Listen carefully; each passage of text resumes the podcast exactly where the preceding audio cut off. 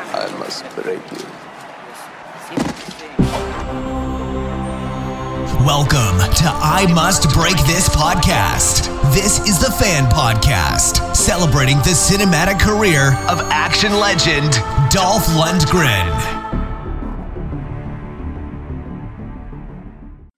Hello and welcome back to I Must Break This podcast. This is the Fan Podcast that takes an in-depth look at the films of He-Man himself, Dolph Lundgren. Today we're going back to 1994 and taking a look at the action drama Men of War. In this action-packed character piece, Lundgren portrays Nick Gunner, a retired mercenary who's hired to clear out an island of innocent villagers so that his employers can strip the island of its minerals. Yet Gunner has a change of heart and becomes the island's savior as he takes on his employers in an all-out war.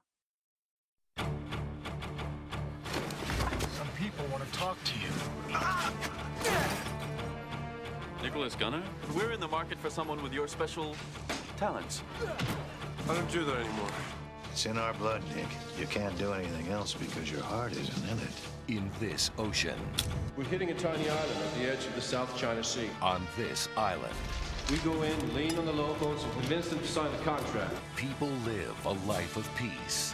What caused the people you want me to shoot at, man? Lighter than you, but darker than me.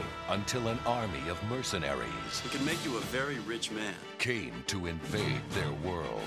Nobody signed paper once. You don't get it, do you? How much money they pay you to burn our island? Well, if we don't do it, they'll just send somebody else. Nick Gunner is a soldier who's hired to wage wars. We've been paid to do a job! Let's do it, man! But in the soul of a people, Your move, boss. Put the gun down, please. he has discovered something worth fighting for. As of now, take control of this island. If you want to stay, stay. If not, your pay is on the ship. Well, I'm the only one they want dead. We're in it all the way. You know, I envy you. You're gonna die for something you believe in. Welcome to hell.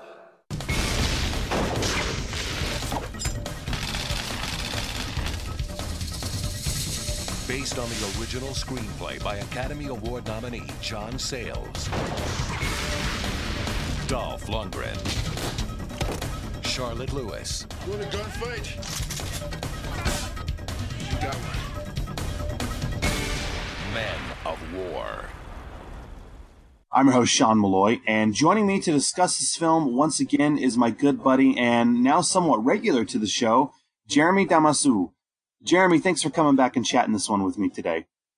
Thanks, Sean. It's great to be back and especially to discuss uh, probably one of the best uh, movies that Dolph Lundgren has made in his career, Men of War. Th- This really is. This really is the. Uh, I, I feel one of the shining achievements in his filmography. And when you know when I was starting this up and talking to you about it, I remember you saying, "Okay, look, I have got to be on for Men of War," and it, it certainly makes sense because this is.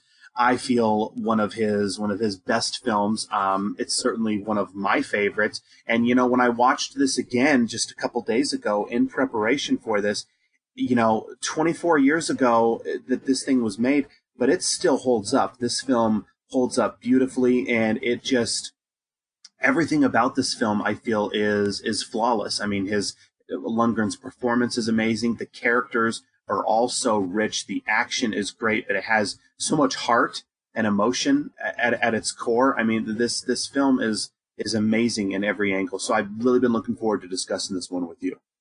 Yeah, and and it's especially it's also a very I mean it's very well written and we'll discuss you know there's a reason for that and also uh uh it's a very polished elegantly shot uh film. And you know it was really made uh you know in the intent of the the director and the producer to make a really good movie not just you know a typical B action flick, and uh, you can tell. Yeah, most definitely. I mean, this is this was distributed by Dimension Films, and Dimension Films, at least here in the states, this was uh, um, Dimension Films was the genre banner for Miramax, and this was filmed actually before Johnny Mnemonic, but released to home video in December of 1995, after the release of Johnny Mnemonic. And it really is, and we'll, we'll get into this, but it really is just such a shame that the producers, uh, well, excuse me, the distributors of the film, at least here in the States, did not have the faith in it and the fact that it was just dumped on home video here in the States. Because this film, I think, if it had been given the theatrical release that as it was intended and that it so rightfully deserved, this would have surprised a lot of people, and this could have given Lundgren that uh, that that that push to his career that he you know so desperately deserved and needed. Yeah, and, and it was a, a you know a strange story because uh, Sony had acquired the rights originally, and then Miramax Dimension um, upped. You know, I think they they gave more money uh, to the um, you know the sales agents and you know um, like a hundred you know a couple hundred thousand dollars to get the film and saying you know we're gonna give this a theatrical release. And you know apparently it got really excellent uh, reviews at test screenings that they had. And you know at the last minute uh, Miramax decided against it. And uh, part of the reason was they didn't believe that Dolph could lead uh, a film by his name and especially as a as a leading man as a good guy uh, and that's really a shame uh, I, I don't know how successful uh, it would have been because 1995 was already kind of the the time that his star was declining. Um, but uh, you know, I got the chance to see it on the big screen uh, in France, where it it got a theatrical release. I think almost everywhere in Europe except in England and Germany. You know, it got a decent number of screens uh, here in France, but they they dumped it uh, at the worst time. Um, for you know French movie releases uh, in the middle of the summer, which at the time was not a time where French people you know go to the movies. They're on vacation and everything, so the you know the box office results are not the greatest. And I remember seeing marquees, you know, advertising the film and everything. Um, but uh, so it was great to see it uh, uh, at the cinema uh, but it's a shame that it wasn't given the proper uh, respect and treatment it should have, uh, at least from the you know the box office. On the other hand, uh, it earned some really great reviews in papers. Uh, probably some of the best reviews or the best reviews that a Dolph Lundgren film ever got. And, uh, you know, in simple words, most says that, you know, it appears to be like a you know typical action film starring Dolph Lundgren, and you know it could be it could appear as a kind of a dumb action movie, but it's not, and it's a really good surprise, and that like you could claim to appreciate this film without you know uh, passing for uh, you know a moron, and it, it's totally true, especially given how the film uh, avoids some of the cliches, avoids um, depicting the natives um, as like you know um, people that the, the the imperialist Americans should save and everything, and they're they're kind of smarter than the the American mercenaries. Um, and I think it's, uh, you know, due to um, the writing of John Sayles, who's one of the, um, you know, he's not a huge name, he's not very popular, but it's uh, one of the most acclaimed independent director uh, in America um, with some really, uh, you know, he's kind of an activist in his way and you know his films tackle social issues and stuff like that.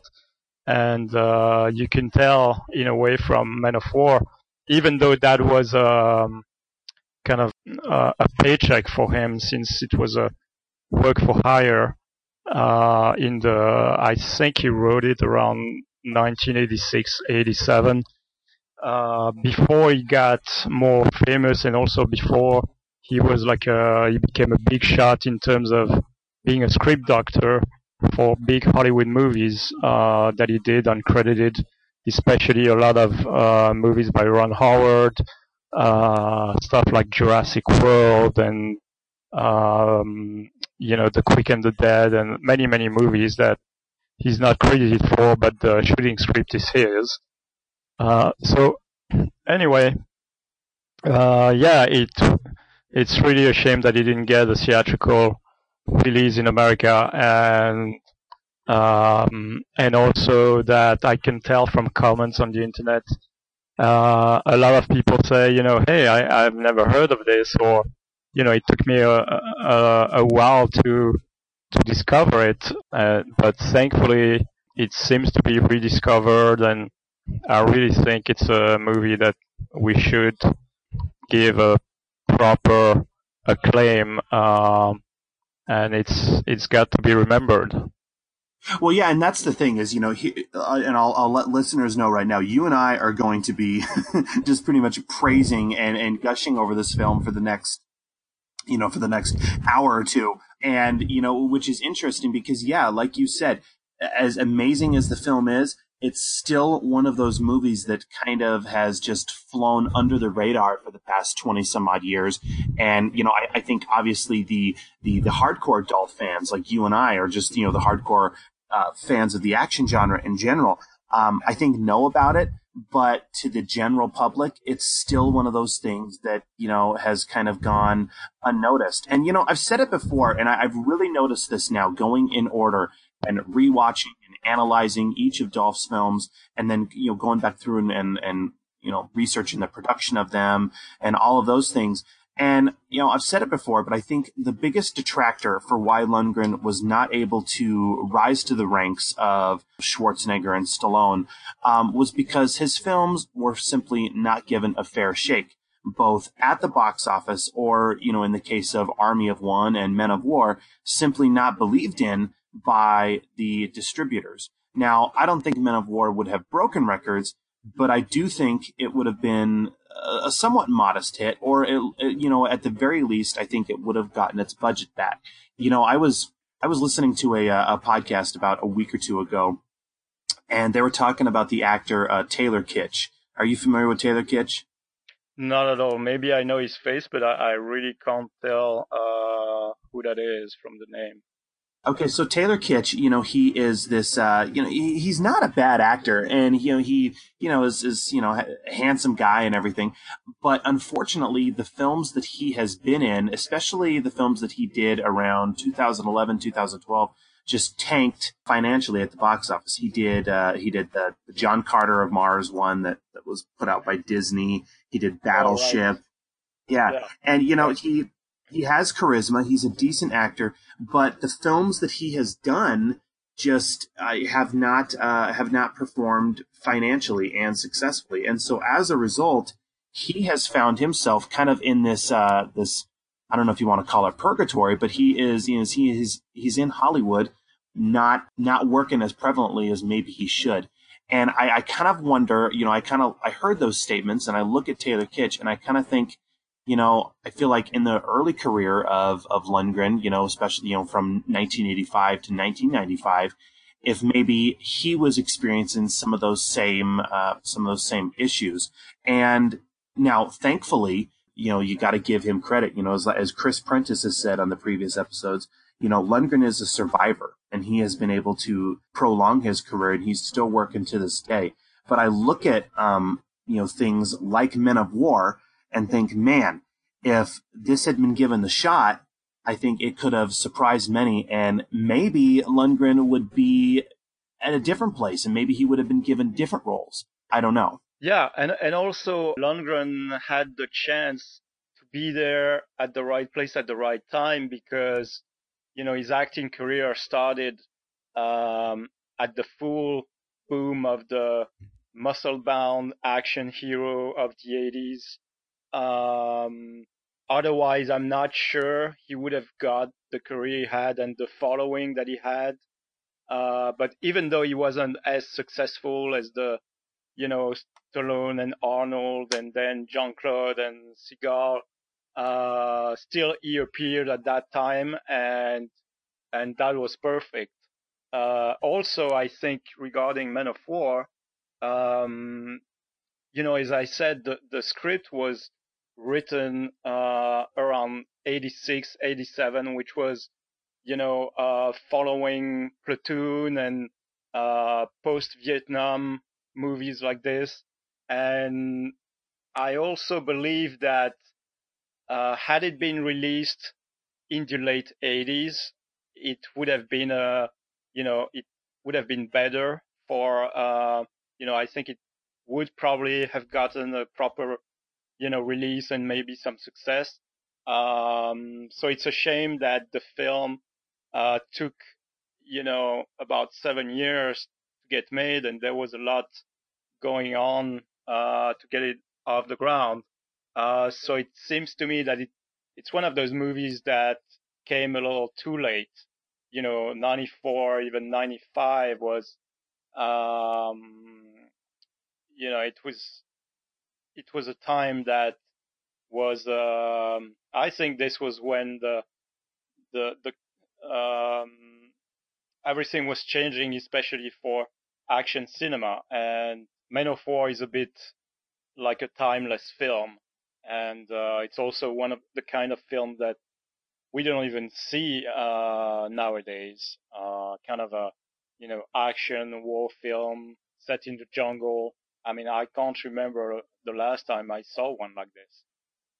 No, and you know, you were talking about when you first saw this film. Um, you were talking about how you know you were able to fortunately see it here in the theaters. As I stated, you know, this was here in the states, unfortunately, dumped on home video. Now, I do distinctly remember first even hearing about it. I saw a trailer for it. It was attached.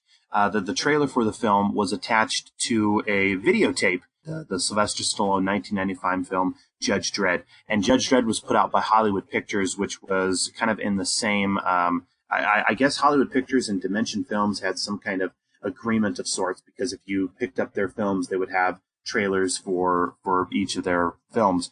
Um, and you yeah, know, for I, I, I, think they were both linked to Disney, and especially regarding yeah. the distribution of their uh, home video tapes and laser discs. Yeah, and you know, for a home video release, I, I always thought it was a great trailer. Um, it was a trailer that I watched a few times actually on the Judge Dredd videotape. I distinctly remember being, let's see if it was 95. I believe I was 12, 13 years old. So I remember watching Judge Dredd and then rewinding the tape to go back and and watch that trailer again because it is a solid trailer. Even again, making it all the more unfortunate it was not given a theatrical release. However, I also remember it getting for a direct to video film, I remember it getting, you know, a, a fair amount of marketing, uh, you know, like I said, at least for a direct to video film.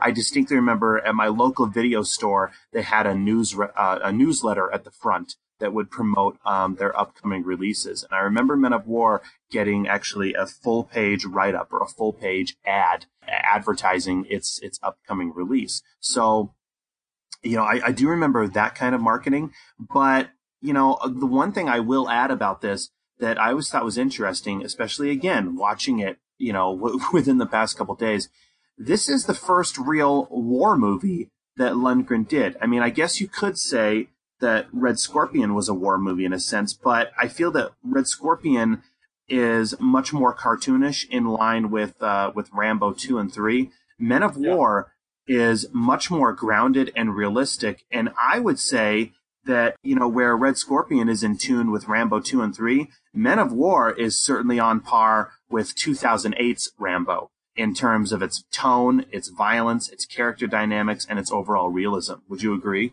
I didn't think about that, but that's a good analogy. Uh, I also think that uh, actually talking about the marketing, whether it's theatrical or, or video, I think the, the the marketing, in my opinion and my taste, was not up to the standards of the film. And so, uh, for sure, if you didn't know about it, you would think it it would be a really kind of dumb and macho action flick, you know, like with the kind of taglines that could could work, you know, a few years before, uh, saying like, you know, warriors paid to fight, not to think, and stuff like that. That's about to Um, change. yeah. Uh, you know, and showing Lundgren as like a, you know, um, fully armed with a, you know, belt of bullets and stuff like that. Um, uh, for sure they were trying to attract the, the action fans, but on the other hand, uh, I don't know. Um, I, I, think the, the, the marketing of it was also a bit off for the time. Yeah. Well, this feels like a real Hollywood movie, and for it being a direct-to-video film, um, I, I, I, you know, it certainly doesn't belong alongside some of those other direct-to-video action schlock pieces that were that were permeating video store shelves during this period. Um, but like you said, you know, the Weinstein's. They, they didn't feel that Dolph had the star power to help sell the film in theaters, let alone as the good guy. So it was dumped to home video. But if you watch it, um, again, by today's standards, it feels like a real Hollywood movie. And one of the other strengths to the film are if we, if, so if we get into the film, the opening title sequence I always felt was a real strength to it. Um, this is an action movie, sure, but the opening titles are very simplistic. You have this light blue font set to this melancholic musical score. Uh, we are shown these uh, dilapidated buildings. I believe this takes place or this was filmed in Chicago. So we are shown these dilapidated buildings and these tenements and what I'm assuming is wintertime. It really helps uh, truly sell the film as not just being another dumb action clunker fest. You know, you can tell that this one was taken seriously and truly has something to say. You know, they, I always felt looking at these opening titles, they certainly could have gone the other way and made this, you know, not as intelligent and not as, you know, polished looking, but they didn't, which was a wise move. Looking at these opening titles, especially nowadays, it's weird because it almost has the vibe of being, at least this is what I felt. You watch them and it almost has the vibe of being this, uh, this kind of small town football movie like, uh, Rudy or all the white, all the right moves. Yeah, but I, I agree on the the opening titles, and I I love them. Uh, and you know the fact is that you know uh, it was a direct to video in the states, but it was produced and shot to be a theatrical film, and it was shot in anamorphic cinemascope. Um, you know, and, and uh, also I uh, you have to to say that's something to mention that the director Perry Lang, um, he began his career as an actor when he was young, and you know he was a, an actor. He appeared in like uh, uh, the Steven Spielberg movie 1941, and also a big uh, a movie that really marked his career and himself as a as a person and an actor and a filmmaker was uh, to be one of the cast of uh, the Big Red One, the film by Samuel Fuller, right. uh, who's been a big influence on him, and they've been really close uh, until Fuller's death. And you know, if, if, you know a little bit about Samuel Fuller's career, uh, he's done many genre movies and war movies with a humanistic uh, touch and themes to it. And Men of War is definitely the kind of films that he, he could have directed. And um, um, also in that sense, I think the film has the sensibility of, you know, classic action adventure films of the 30s, 40s, and 50s. Uh, also like um, films by uh, Raoul Walsh, um, especially Object, Objective Norma, uh, Objective Burma, sorry. And, you know, it could have been made in the 60s or the Men of War could have been made in the 60s or 70s. And, uh, I know that, uh, there was an opening that was written at some point, uh, and quickly rejected. I'm not even sure it was written, uh, in the script, but, uh, there was a synopsis that I have with like an opening in like uh, where was it? I think it was in um oh I forgot Afghanistan. Uh, to make like a backstory between Gunnar and Keefer. Uh, but there was also Perry Lang had another idea for an opening, which was which would be set uh, in Sweden uh, with Dolph's character as a kid, uh, maybe to be shot in black and white in the snow and stuff like that. The um, the big thing about um, what became Men of War is that um, one of the reasons that the the movie could get made was that the executive producer who helped finance the film ultimately uh, was Moshe Diamant, uh, who was, you know, he's famous for producing uh, Van Damme's films of the time, like Double Impact and, you know, Maximum Risks, and um, you know, he's done many movies with Van Damme.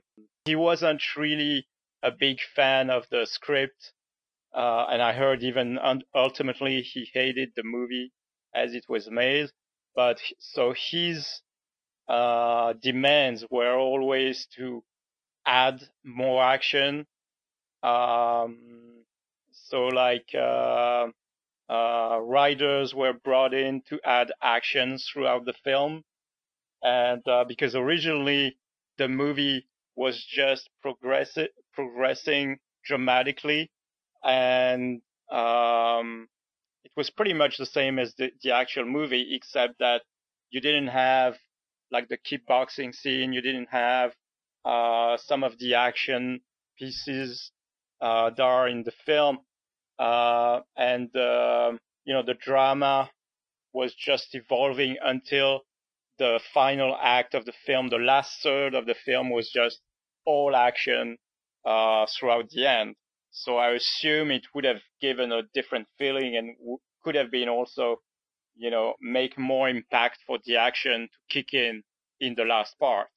Maybe so, but you know, Nick Gunner, you know, that this is our main character. The character traits for Nick Gunner are established earlier in the film, and this is one of the other things about the film that I love, and I think that makes it just stand out so much in Lundgren's filmography is the the, the fact that they are acknowledging and uh, bringing in his Swedish heritage. I mean, he is a the character of Nick Gunnar is this broke, burnt out loner who wanders the street, carries a flask of liquor that is imported from Sweden. He's this former mercenary who we are to assume has completed horrific acts in the past that are just mentally and emotionally scarring him.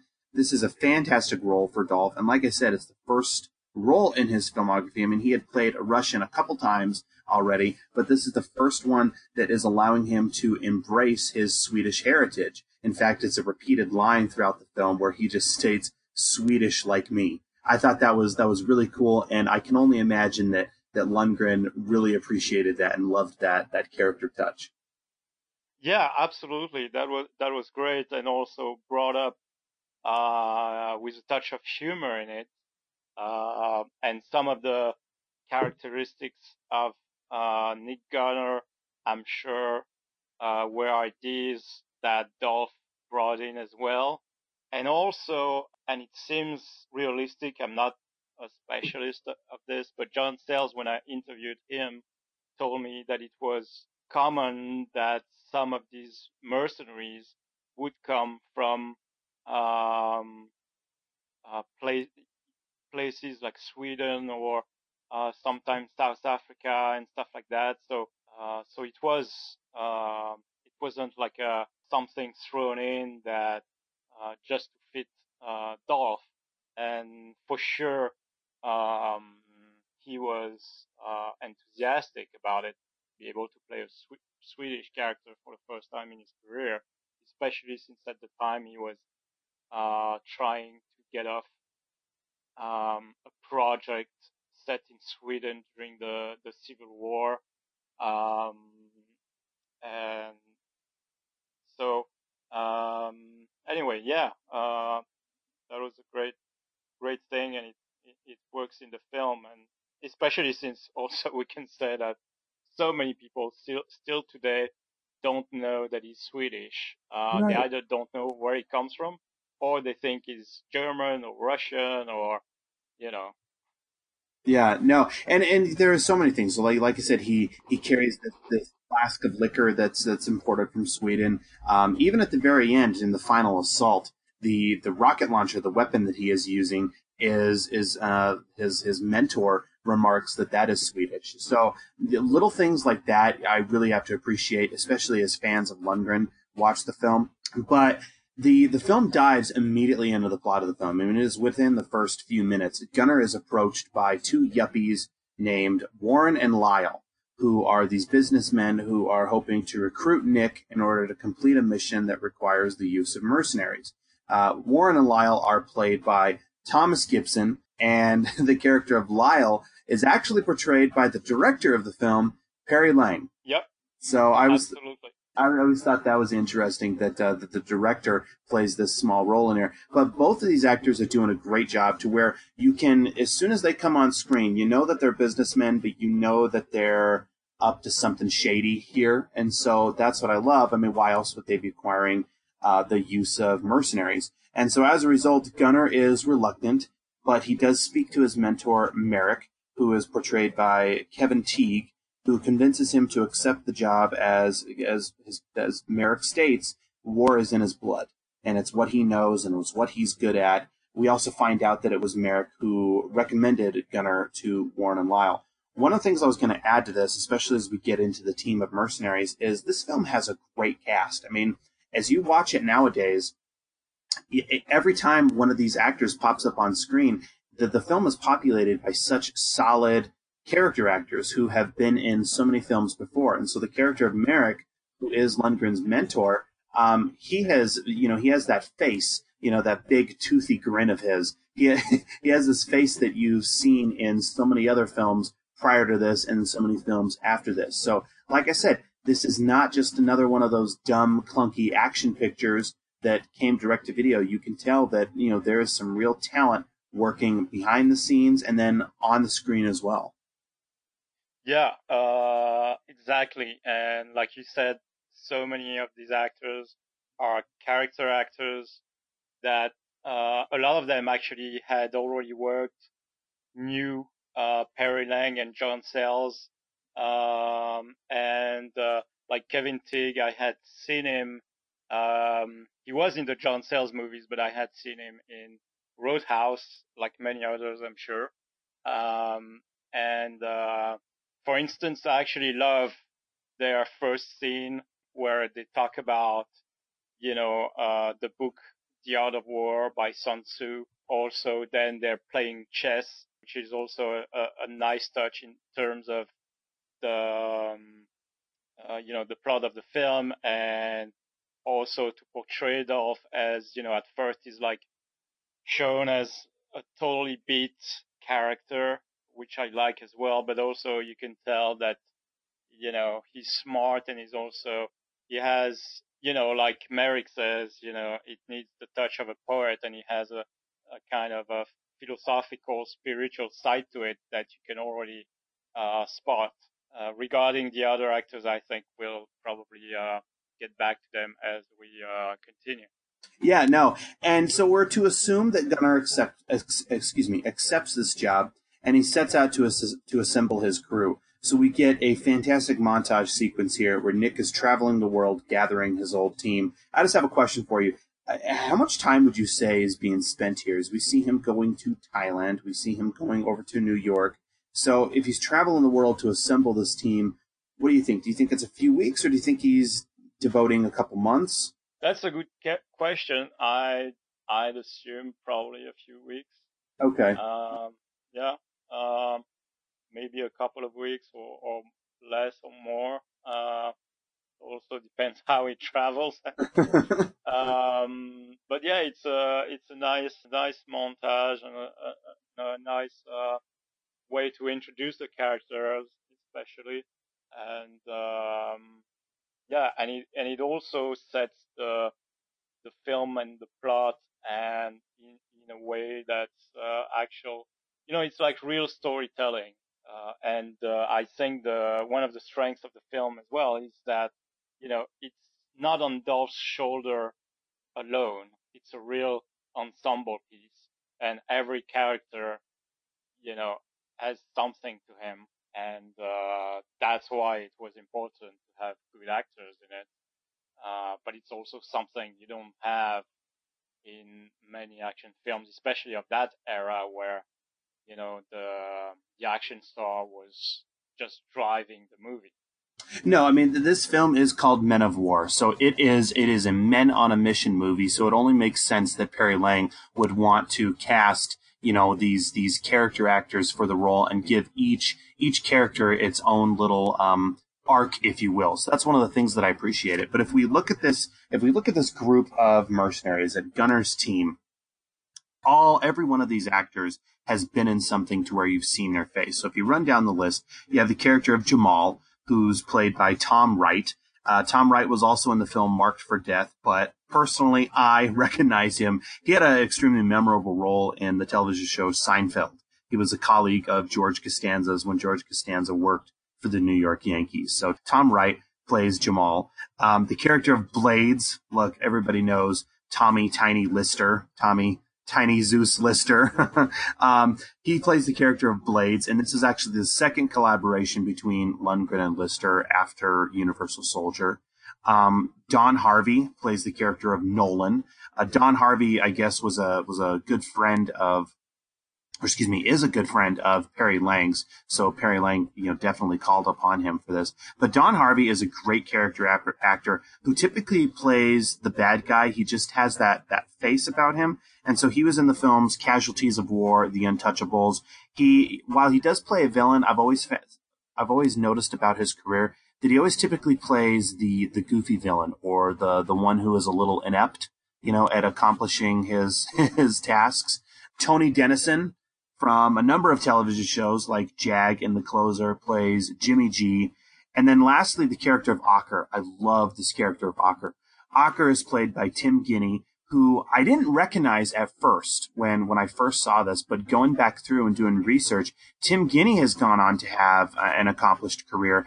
Um, in recent years, he I've noticed he's very good at playing the typical everyman or the family man. If you look at the films Promised Land and 99 Homes, Tim Guinee plays this role perfectly. However, he's working with this Australian accent and he's like the, the ultimate pacifist. So you wouldn't really notice that that is Tim Guinee. But yeah, he has gone on. If you, it seems like Hollywood, if they need a family man or if they need, you know, someone to play that typical everyman taking care of his family, Tim Guinee is the is the guy who they hire. Yeah, he, also had in recent years, maybe ten years ago or so. It's a shame because I can't remember the name, but he he had a, a big run in a t- in a popular TV show, but I can't remember what it was. But I know he, he's become pretty popular following Men of War, and uh, uh, and then later you'll have um, Catherine Bell as well, who was you know, unknown at the time, but uh, she's also become quite a, a, a big star in TV uh, with Jag, and recently, I think another TV show in the realm of the army. Oh, Army Wives. Uh, oh, right. Yeah, that's yeah. it. Yeah.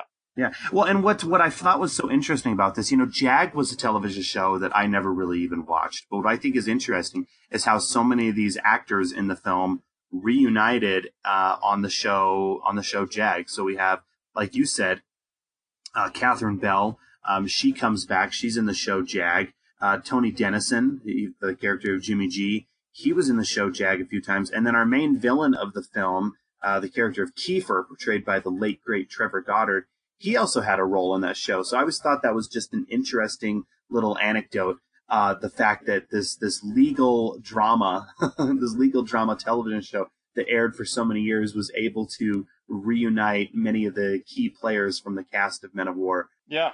So um, the mission of these mercenaries, you know, it appears to be fairly simple. We know that as as the audience, they're going to go in. They think they're going in to do a relatively easy job, but we know as an audience that you know it's not going to turn out like that. So they're to go into this small island off of the South China Sea and convince the locals to sign over the mining rights.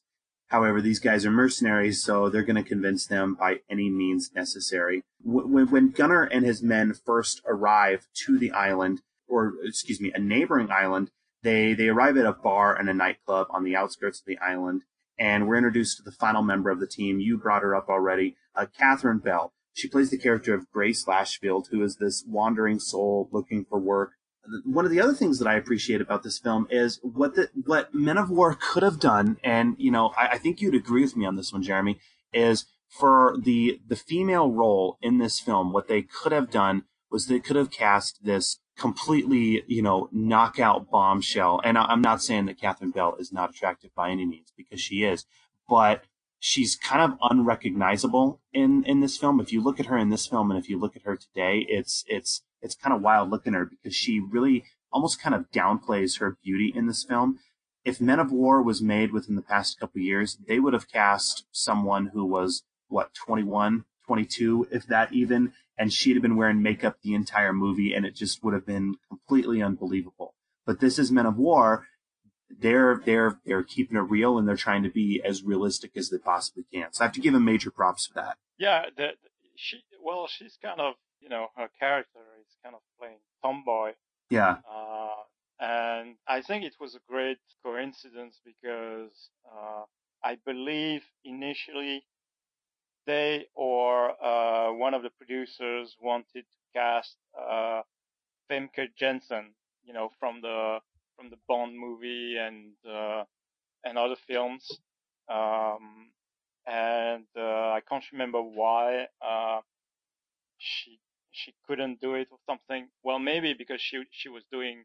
I think it was the year she did GoldenEye, uh, uh, if I'm not mistaken. So anyway, uh, ultimately the role uh, went to Catherine Bell. She's great in it. I mean, you mentioned, you know, how she looks now. Uh, actually, I think she looked much better than than now, especially since she seems to have done a, a bit of surgery. But yeah, she doesn't have overly done makeup. Like she's plain and you know with a with a great shortcut and just looks beautiful as she is. Well, and you know, I was watching, and this this this film will be a uh, an episode ways down the line. But I actually just watched the the latest uh, Lundgren film, uh, Blackwater, the one where he reteams with with Jean Claude Van Damme. And you know what what is what is kind of I don't want to say disturbing, but one of the things that takes me personally out of these films is you know Jean Claude's uh, female accomplice in that film, both at the beginning of the film and then later on in the film. I don't want to get too much into it, but his female accomplices in the film look like they just stepped out of a Victoria's Secret, you know, catalog shoot. I mean, and we're supposed right. to supposed to believe them as being these CIA operatives, and it's just like I said, it takes me it takes me out of the film because first of all, they are they are way too young uh, to be believable in this role, but also especially for for Van Damme, you know, who is, you know, a guy approaching 60, it's just a little, a, little odd to see. But again, this was Men of War is 94, 95. They are, they're taking a chance. And like you said, she's playing a, a tomboy in this film. Um, but still has those, those feminine characteristics and feminine traits. I, I have to give them, I have to give them credit and props for this because by casting Catherine Bell, they did a great job. And Catherine Bell is doing is doing a great job in this role also. Yeah, and not to focus on uh, on their physique, but like Catherine Bell and her character, you know, she's got some wit. You know, she's got a personality. It's not just a a female character thrown in. Right. Uh, and it's also something that I, I feel is lacking uh, nowadays, especially in action movies and direct to video action movies uh, with char- female characters and actresses that look the same, uh, like they come from the same Hollywood mold that, you know, there are so many of them and they, they just, uh, you know, they, they just uh, show the, the, the same things, like they want to look alike and, you know, they have the same kind of haircuts and attitudes and how they talk and everything, uh, rather than showing personality and being cast, you know, uh, for their personality and what they bring as, as, as actresses. And so, yeah, Catherine Bell was, was a great choice and as well as also, uh, uh, the other main female character, uh, played by Charlotte Lewis, which was also an unlikely choice, uh, but she's great in the movie, and and she's not like the, you know, uh, foxy native that seduces the leading man and everything. So, you know, she she very she's very much like, you know, it's kind of like she stands out by underplaying it and underplaying, you know, who she is and how beautiful she is and, you know, and her personality because she's got also, there are two women who's got convictions and, you know, say what they think and everything. Right. Well, Gunnar and his men, they, they do, like you said, they, they are, this is, it was originally written as a full on drama with, it was kind of like a slow bomb uh, where everything is building up to this end. And so, yeah, Moshe Diamant, when he comes on board as the producer, he wanted some more action. So we get this requisite, you know, action sequence in the bar. Gunner and his men get into a fight at the bar, which unfortunately gets the attention of Keefer. So we said already that Keefer is the main villain of the film. He's portrayed by the late, great Trevor Goddard. Keefer is a former associate of Gunner's, and the two have a bit of a tortured past. We don't know exactly what went down between the two, but we do know that they do have a hatred for one another. There is a, a, small part of me that wants a little more background on their history, but then again, I think it's better that it's not elaborated upon. It leaves you guessing. But Trevor Goddard is amazing in this role, and I always felt that watching it back in 95, watching it now, he still, as you can tell, he is having so much fun in, in this role as Keefer but he exudes such cruelty and disgust, especially when we first see him come on screen. When we first meet him, he has these twerks, or excuse me, these quirks that he keeps doing with his tongue, which is kind of disturbing and unsettling. And he also has a cross shaved onto his chest. Later on in the film, when we see him when he is shirtless, he's wearing these uh, these bands around his biceps. I mean, he almost kind of looks in a little way, kind of kind of like a WWE wrestler in, in a sense. It's bizarre kind of disturbing, but his his villain is memorable. You remember the character of Keefer when he steps on screen, and then when as soon as he he dies at the end, he is one of the things that you're going to that's going to stick with you that you're going to remember. Yeah, uh, he's yeah he's a very colorful character. In some way, I want to say uh, in the vein of um, Universal Soldiers Andrew Scott. Yeah. Um, uh, and also, also you can think of, you know, Vernon Wells. What's the name of his character in uh, Commando? Oh, I didn't even think about that. I didn't even think about that. But yeah, he is. They are kind of channeling, yeah. channeling the same thing. Yeah, you're right. Yeah, yeah. But uh, I, I think they played around with adding uh, more stuff about their background, but at the same time, Keefer was also a character that was added to the screenplay later on originally the the the, the main antagonist to Gunnar was was actually Merrick, and their you know um, antagonist relationship evolved until the end, where they have their final confrontation in what was the the, the initial uh, screenplay. Wow, I can certainly see that. But the, the, the character of Keefer, he is now apparently he is working as the quote unquote law of the island. And because of his disdain for Gunnar, he threatens to imprison Gunner and his men to six months hard labor for, for, for destroying this bar, getting into a bar fight. So Gunner challenges Keefer to a fight, since that's apparently what Keefer wants. Gunner challenges Keefer to a fight so that they do not have to go to prison, which Keefer sees as the ultimate opportunity to use the army under his command to further threaten Gunner. Uh, basically, Gunner is to take a vicious beating in order to ensure the safety of his men.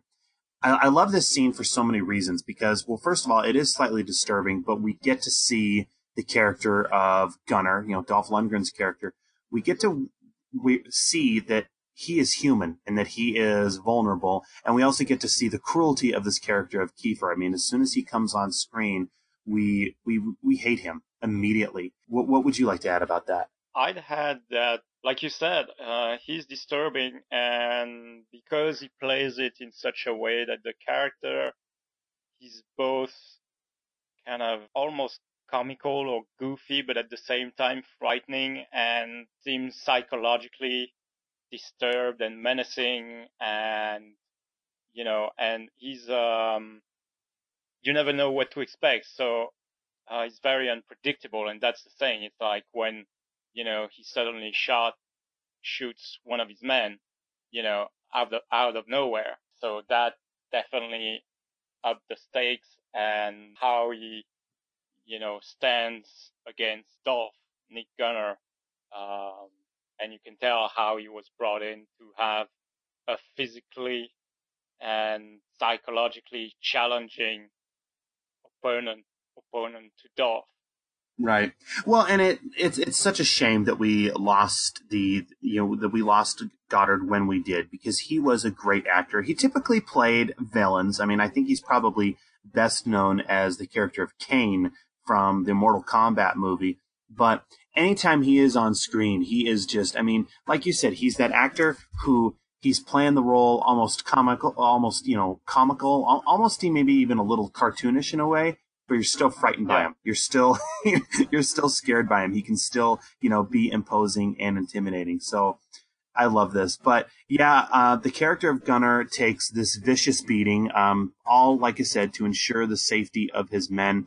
One of the other things that we haven't really talked about that I would like to touch upon a little bit is the character of Nick Gunner. I mean, if you look at this film compared to Red Scorpion, Lundgren is essentially playing, I wouldn't so much say the same character, but the story beats are basically the same. You know, both Nikolai Rodchenko from Red Scorpion and Nick Gunner are these mercenary soldier characters who are hired to commit an act that is immoral. They have a change of conscience along the way and they end up protecting those who they were sent to kill. I always thought this was interesting that Lundgren went back to essentially do the same story as Red Scorpion.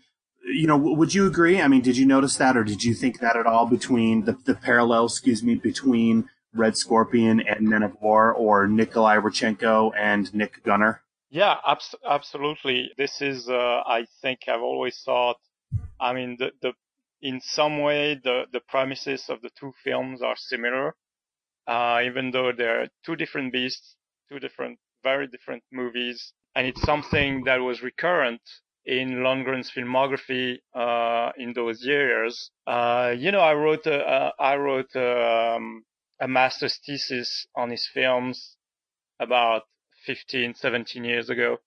And part of my thesis was to show how Lundgren uh, regularly played uh, kind of like the um, the super soldier or the machine, you know, who's um, manipulated by his superiors and somehow turns against them, uh, and notably by, you know, questioning himself, questioning his missions, and also throughout finding and sort of recovering his humanity. And in some way, this is like the, you know, the Frankenstein creature that he was even back in Red Scorpion where at the end he had some kind of a little bit of rebellion. So then there was Red Scorpion and now Men of War. And also it was, uh, kind of the same theme in the upcoming Silent Trigger, and to a lesser extent, uh, and, and a bit more cheesy, the 1999 uh, flick Bridge of Dragons. Right, right. Yeah, no, I was going to bring that up as well. Yeah, Bridge of Dragons, he is again playing this this same character, but Men of War is so much better. I mean, yeah, absolutely. There's no question. So yeah, Nick and his men are able. They enter the island, and they're greeted by the character of Poe, who appears to be the speaker for the island. This is played by another great character actor who's still working today, still pops up in tons of stuff, BD Wong. He is he is again playing this character, you know, amazingly. You know, I, I guess you could say in a sense that he is the quote unquote comic relief in the film, but he you can tell that his character, like Lundgren's Gunner character, has something to say and is um, the, the, I'd say the one the big way that he and Gunner are different is the fact that the character of Poe, he is sticking to his ideals and he is sticking to his morals and he is very adamant about saying no to these uh, to these miners taking control of their island and and stripping of it its minerals. He is uh, he, is this is he is a native of the land and he is adamant about not giving it up, not selling the rights. Yeah, I I don't know if I would call him uh, comic relief, even though he, for sure he's got a lot of humor, and that was uh, that's a big part of his character. But I think the humor was not necessarily to bring more comedy to the film like we can see in other movies, at least not with the same intentions and not with the same treatment, but he's, that's a contrast to the, you know, very serious, very badass, very, um, you know, dangerous mercenaries. And it's a way to mock them and to mock the, the sort of, you know, American white, you know, power over, you know, uh, foreign countries and third world countries. And they sort of show them, uh, how, you know, guns and power doesn't, um, doesn't do it all. Uh, and also I'd say, uh, in some way, he's almost, uh, a co-lead with, uh, Gunnar, Dolph Lundgren's character. But I, I, I especially appreciate their conversations and how, I mean, Poe is basically questioning, uh, Gunnar, you know, and helps him think and rethink his position in this, uh, conflicting situation. And, um, uh, it's almost like, uh, yeah, they have kind of somehow philosophical conversations. And it's also, I think it's great because, I mean, the movie has a lot of action, but, um, those moments bring, uh, probably more dialogue than most of, uh, Dolph Lundgren's movies. And they're good, well written dialogues, uh, that are, you know, it's not boring and it's not uninteresting. Uh, it doesn't move from the plot. It serves the story and uh, its uh, progression. And I think these are great moments. And and and uh, another aspect that uh, should have raised uh, Dolph's career a little more and the type of project that he's given.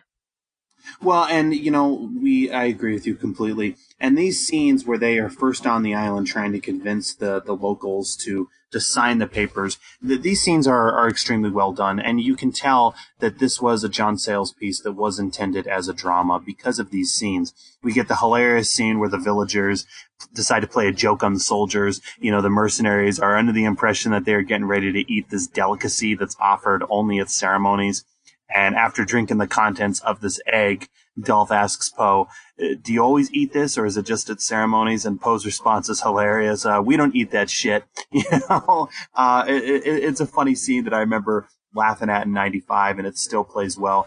But yeah, I, I, love these scenes. We get to see the mercenaries getting acclimated to the island. Um, we see Poe giving Gunnar a tour of the island. Nolan is gambling with the locals. Ocker is finding peace within this environment, and Jamal is playing football with the children using a coconut. Like you said, they could have made this, you know, a, a, a Dolph Lundgren picture, which, you know, it, it certainly is.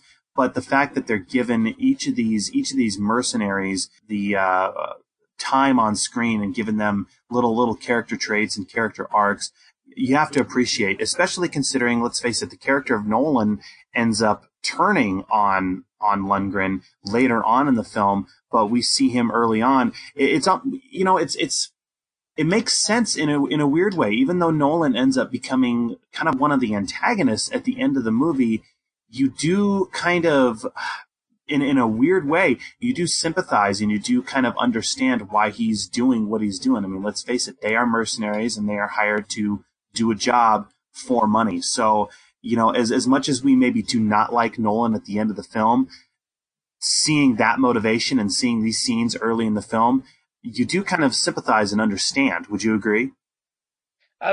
absolutely. I mean, it's not uh, it's not black and white. And for instance, you know, he has Nolan uh, has a lot of funny moments, if I may say, uh, and the way um, Don Harvey plays it. Like for instance, I like the way how he's getting to enter. Like you have the elders of the village who play some kind of uh, some kind of gambling game uh, in their own way, and you know because Nolan seems to be, you know, he's just like he's a player.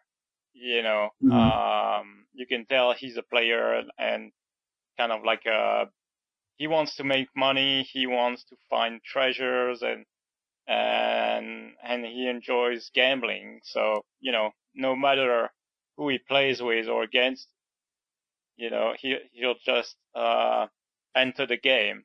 Right. Um and and you know, like you said before, I mean the thing is um you know, he's not like Keefer and uh and he's a very uh I mean definitely you sympathize with the character because he's uh very likable in a lot of ways. You know, he makes a choice later on, but but he's not like a heartless, you know, um villain as you you know you could tell of other characters uh like Keefer who's more like a you know attracted to um and probably struggling with his demons and you know killing and has a, a, a sort of taste for blood Right. Well, and I mean, you know, when you look at these, when you look at these mercenaries, you know, uh, Jimmy G, he ends up uh, at the end of the movie going to the other side, and so does the character of Blades.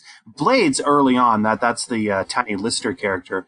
You you pretty much know Blades at the beginning of the film is just this completely unhinged asshole. I mean, let's face it, Lundgren is able to break him out of prison to to do the job. But when Jimmy G and Don Harvey go over, you know, like I said, it, it, it makes sense and you do some, you do somewhat sympathize. But in any case, Gunnar hands the papers over to Poe to be signed. Poe refuses and the meeting is cut short when one of the creeps, we haven't discussed this character, but um, the meeting is cut short. One of the creeps who we met 15 minutes earlier at the bar scene he has assembled a team and he begins shooting at many of the villagers. Uh, the fact that this island has jade in it, that's what they think they've come to uh, strip the island of is, is the mineral jade. Um, the fact that the island could possibly have jade has, has piqued the interest of many, including the, uh, the creep from the bar. Th- This is one character, I will admit, uh, on watching it again, this is one character that I have to wonder is entirely necessary to the film. I mean, he's this, he's this character who is just extremely sleazy and just oozes just such creepiness and sleaziness. But he seems to keep coming back in the film, and I found it. If we jump forward in the film, uh, uh, go into the third act, I find it a little. Um, I don't know if I believe it as much. The fact that Merrick is going to hire just this scumbag from a bar to, you know, rid the island of its villagers and take on Gunner. Maybe that's just my opinion. What do you think? Well, uh, absolutely. I mean, I, I, I don't, I, that, this is one character I never liked, and that's also one of the additional characters that wasn't there initially, and it, it, it is very cartoonish, Yeah. and, uh, uh, and it, uh, and it's kind of a shame they named him Goldmouth because of his teeth, and it's supposed to be some kind of pirate, and you know, I don't know if Merrick's uh, really hires him, but he sort of joins the cause, and um, we don't know if maybe he has links with Keefer or anyway. I guess they would they would take anybody who would, you know, uh, join the the fight or you know the, the extermination of the island and uh, and the islanders. So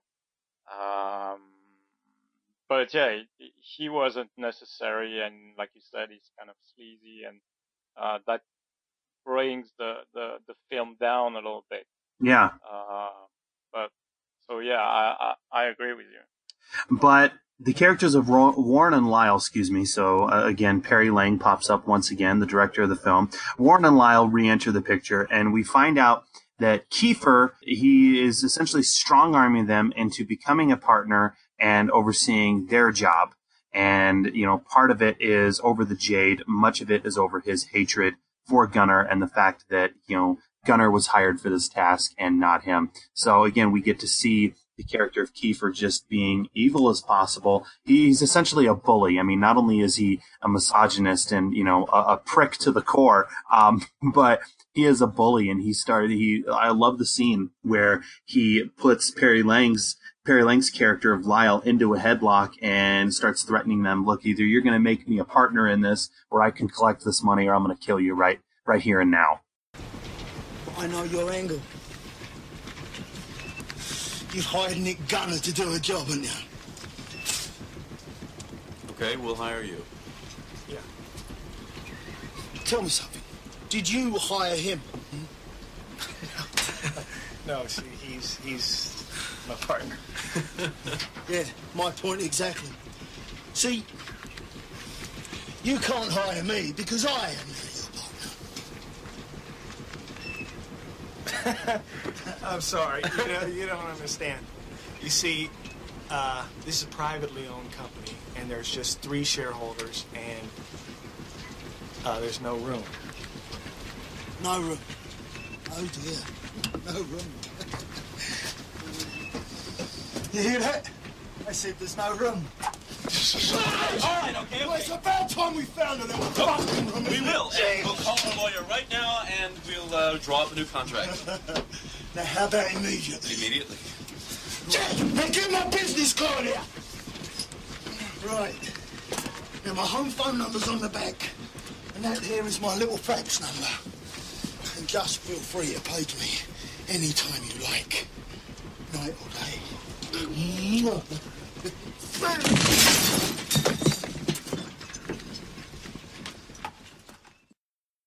Yeah, again, he's very un- Keefer is very unpredictable. Right. Um, and the one thing I, I was told uh, by Perry was that when they shot the scene, he actually had to recover uh, for a few seconds or a minute because uh, I, I, guess Trevor Goddard really went at it. So, uh, I think that was a uh, a tough moment for, for Perry when they did the scene. No, it's a cool scene. Um, but Gunnar, you know, again, we were giving him so much. You were talking about how we were comparing character Gunnar to Red Scorpion's Rachenko character. You know, Gunnar is is given so much more to work with, and he started building a relationship. We talked about her briefly, um, but yeah, he starts building a relationship with a local of the island, uh, Charlotte Lewis. She plays the character of Loki, and Loki becomes one of the factors who helps sway Gunnar's morals in a sense. Um, we have some great interaction in these scenes. One scene in particular that that I have to appreciate is Loki is asking Gunnar why he does what he does. You know, being a mercenary, she assumes it's for the money. Uh, he could care less about the money. He states he's a paid soldier and this is all he knows how to do. And I found this scene to be extremely profound. Even if they didn't make her a love interest, the fact that they are having this interaction and we're starting to kind of understand where Gunnar is coming from, I, I have to appreciate it. Like I said, it's it's profound. Gunnar is a character he doesn't want he, he really doesn't want any violence he doesn't want to kill he's over his violent past but this is all he knows how to do. He wants to collect this money and and move on. And I and I like these scenes. You know when we see him at the beginning of the film he almost appears to be somewhat suicidal because this is this is all he knows how to do. But I like these scenes because I, I wouldn't say that the Gunner character is a pacifist but if you think about it he really doesn't start using violence until the end, where the character of Blades is coming into the island and just pushing around the locals and firing off his weapon. Gunner doesn't want to do that. Gunner isn't doing that. He is he's being you know extremely respectful of these, well as respectful as a mercenary can be in in passing over the papers. But yeah, he's a paid soldier. However, he's he's over his violent past and he doesn't want he wants to get out of this situation. He wants to get out of the island as swiftly and as peacefully as he knows how to do.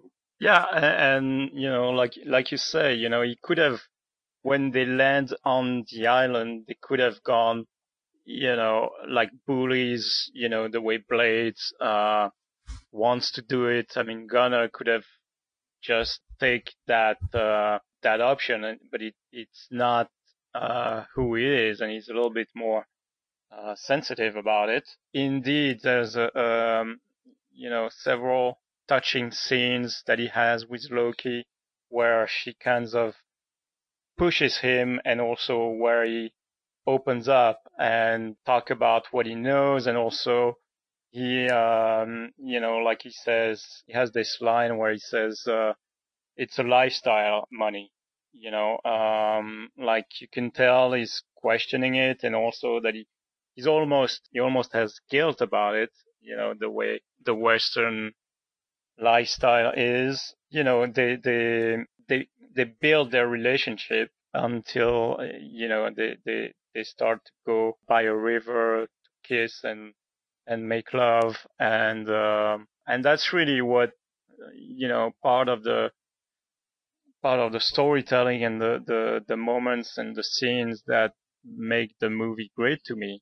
I would also like to mention as well as Loki, I there's something great about the relationship that uh, Nick has with Loki's son, who doesn't speak. Uh, first of all, the, the, the kid actor that they that they cast is is really great.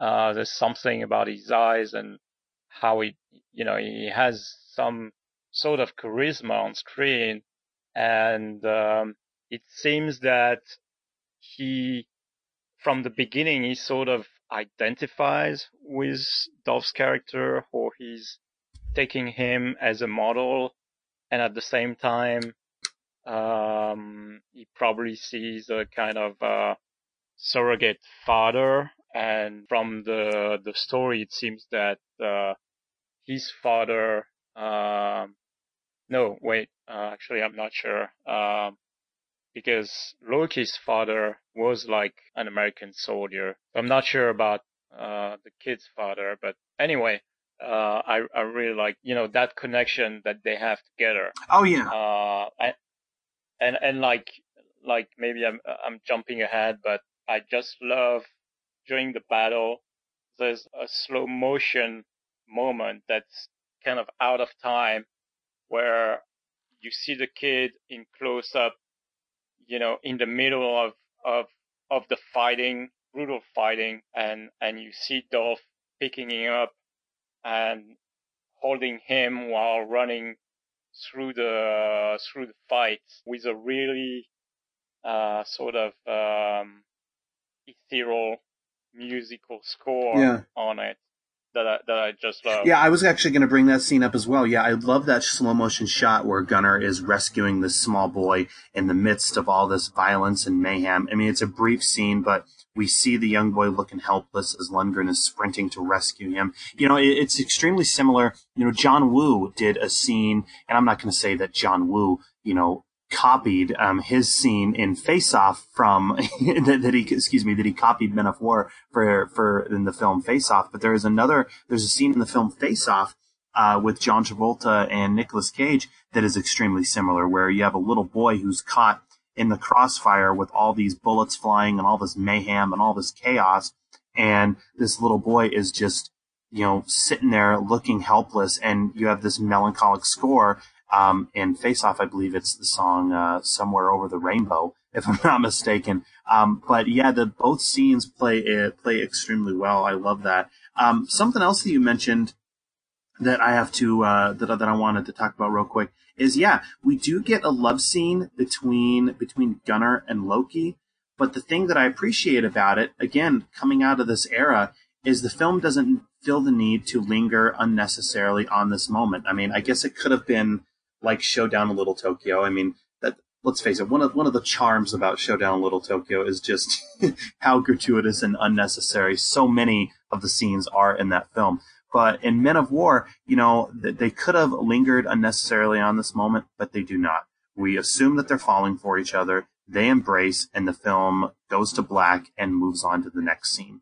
I thought that was a nice touch. It's simple. It lets you know what is going on, but it doesn't feel the need to be gratuitous or sleazy in any kind of way because this is not a sleazy movie. No, because it's you know, it's trying to show you genuine uh, affection and love hmm instead of, you know, uh, sort of sleazy uh, one night off. I also like how Dolph looks very vulnerable uh, at that moment because he's really opening up and sort of stripping himself of his repressed emotions and his repressed inner conflicts and everything. Right. Which is, like you said, it's not something you'd see in an action movie of that era or even today. Right.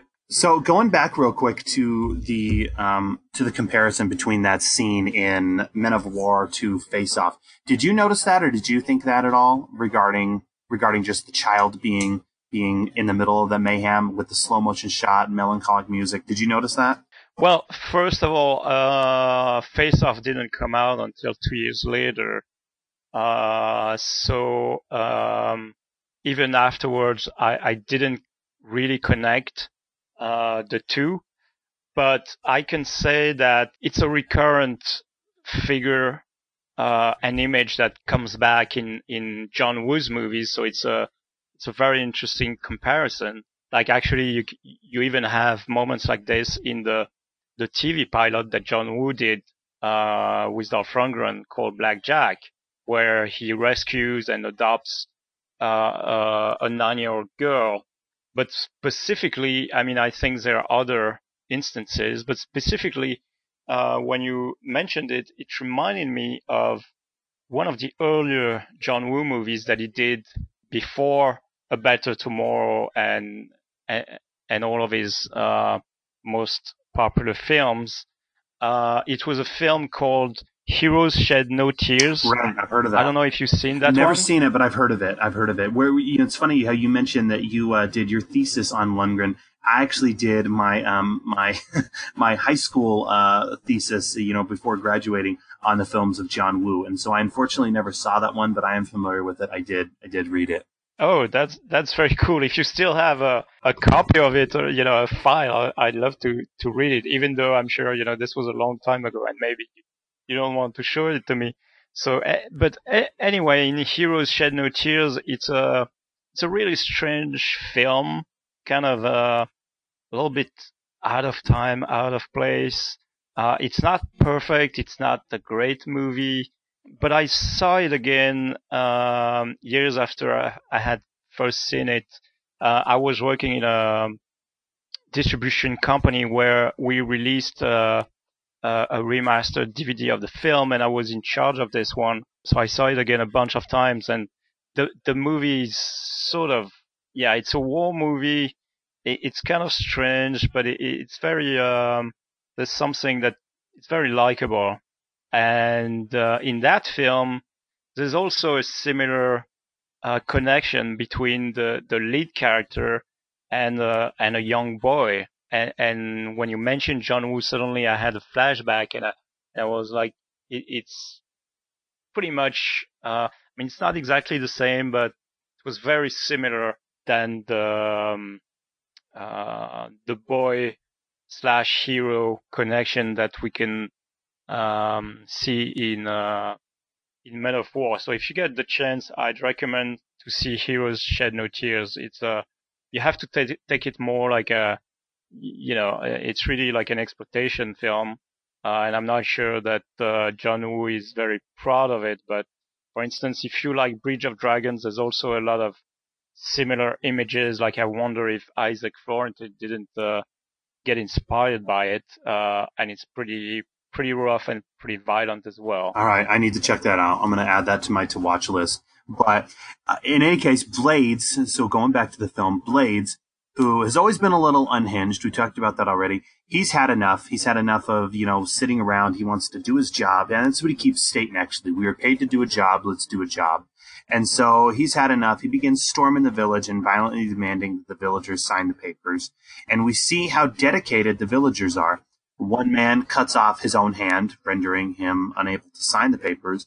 And the children start grabbing the soldiers' rifles and point them at their own heads this is, I mean, we have these villagers who are, you know, they are they have their ideals and they have their morals and they're not planning on leaving. And I love these scenes. And this is at this point, this is where we get to see the division in the uh, in the crew. Uh, we find out that Warren and Lyle they want the rights to the island. It's not for Jade, but they actually want the bird feces that have been collecting on the island for centuries. So there is absolutely no Jade whatsoever. They want to kill these villagers and kick them out of the island for bird feces. Gunnar sees the absurdity in this entire, just this entire plan, killing innocent people over bird shit, as he calls it. And this is where, like you said, he makes the ultimate stand, and we get to see the division between the team of mercenaries. He's going to stand by the locals and defend them, and he gives his team an ultimatum. They can either stay on the island, or they can leave and collect their money. Jimmy G, Nolan, and Blades, they leave, and again, like we talked about earlier, it, it, it makes sense why they would decide to leave because what, what Gunnar is sta- saying, you know, to, to those who are uninformed, it, you know, I guess if I was one of these mercenaries, I'd be like, no, you're full of, you're full of shit. But yeah, Jimmy G, Nolan, and Blades leave, and Ocker, Jamal, and Catherine Bell's character, they decide to, they decide to stay. So we have this real division there among the team. Yeah. And, um, while we were at it, because this this moment takes place on uh, one of the beaches that they they shot on, and we didn't uh, we didn't talk about the locations because they shot this film in Thailand, pretty rough to shoot at, especially since a lot of the locations that they that they used they were uh, like the you know the beach where the division occurs is now it has become one of the most famous, most popular spots uh, for tourists in in uh, in Krabi Island. No, sorry, I think Krabi is not a is not an island, but it's a uh, it's a famous beach now, and everybody goes there. But at the time, I think they sort of discovered it, so it was very remote. You can imagine bringing all the the the crew, the cast, and the equipment over there and in some of the other locations, uh, logistically, it was not a, an easy production.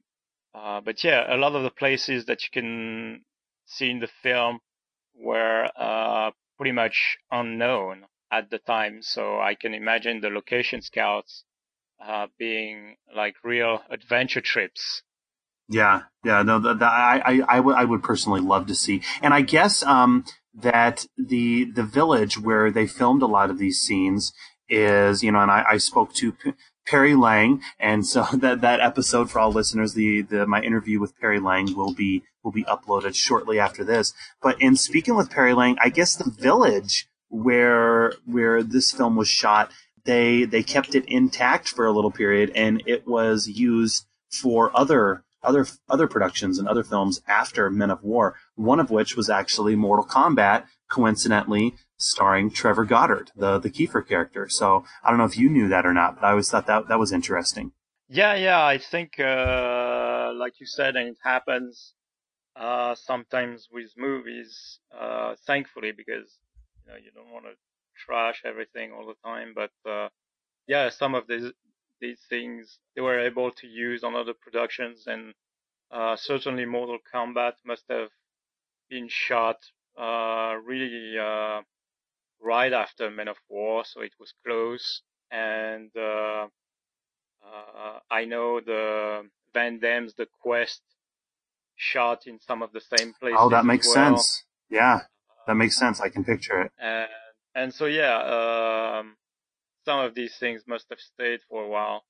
Uh, it's a shame that they're, they're, they're not, uh, standing nowadays. It would have been great to, to visit on a, on yeah. a trip. Well, the third act of the film becomes an all-out assault war film. So you can you can tell that this is what John Sayles, when he wrote the script, again, it was a it was a slow ticking bomb going to the end. And so this is this is quite the bomb. The final 35 minutes of the film are action packed. Most of the villagers are hiding underground in these caves, so then that way for, for their own safety.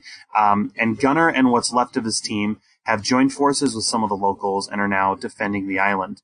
We have the characters of Keith, uh, excuse me, Keefer, uh, Blades, Jimmy G, and Nolan. uh, also the creepy guy from the bar who keeps coming back, and now Merrick have landed on the island to secure what they want, and their goal is to decimate the island and you know um, get all these villagers out, so that way they can collect they can collect their money.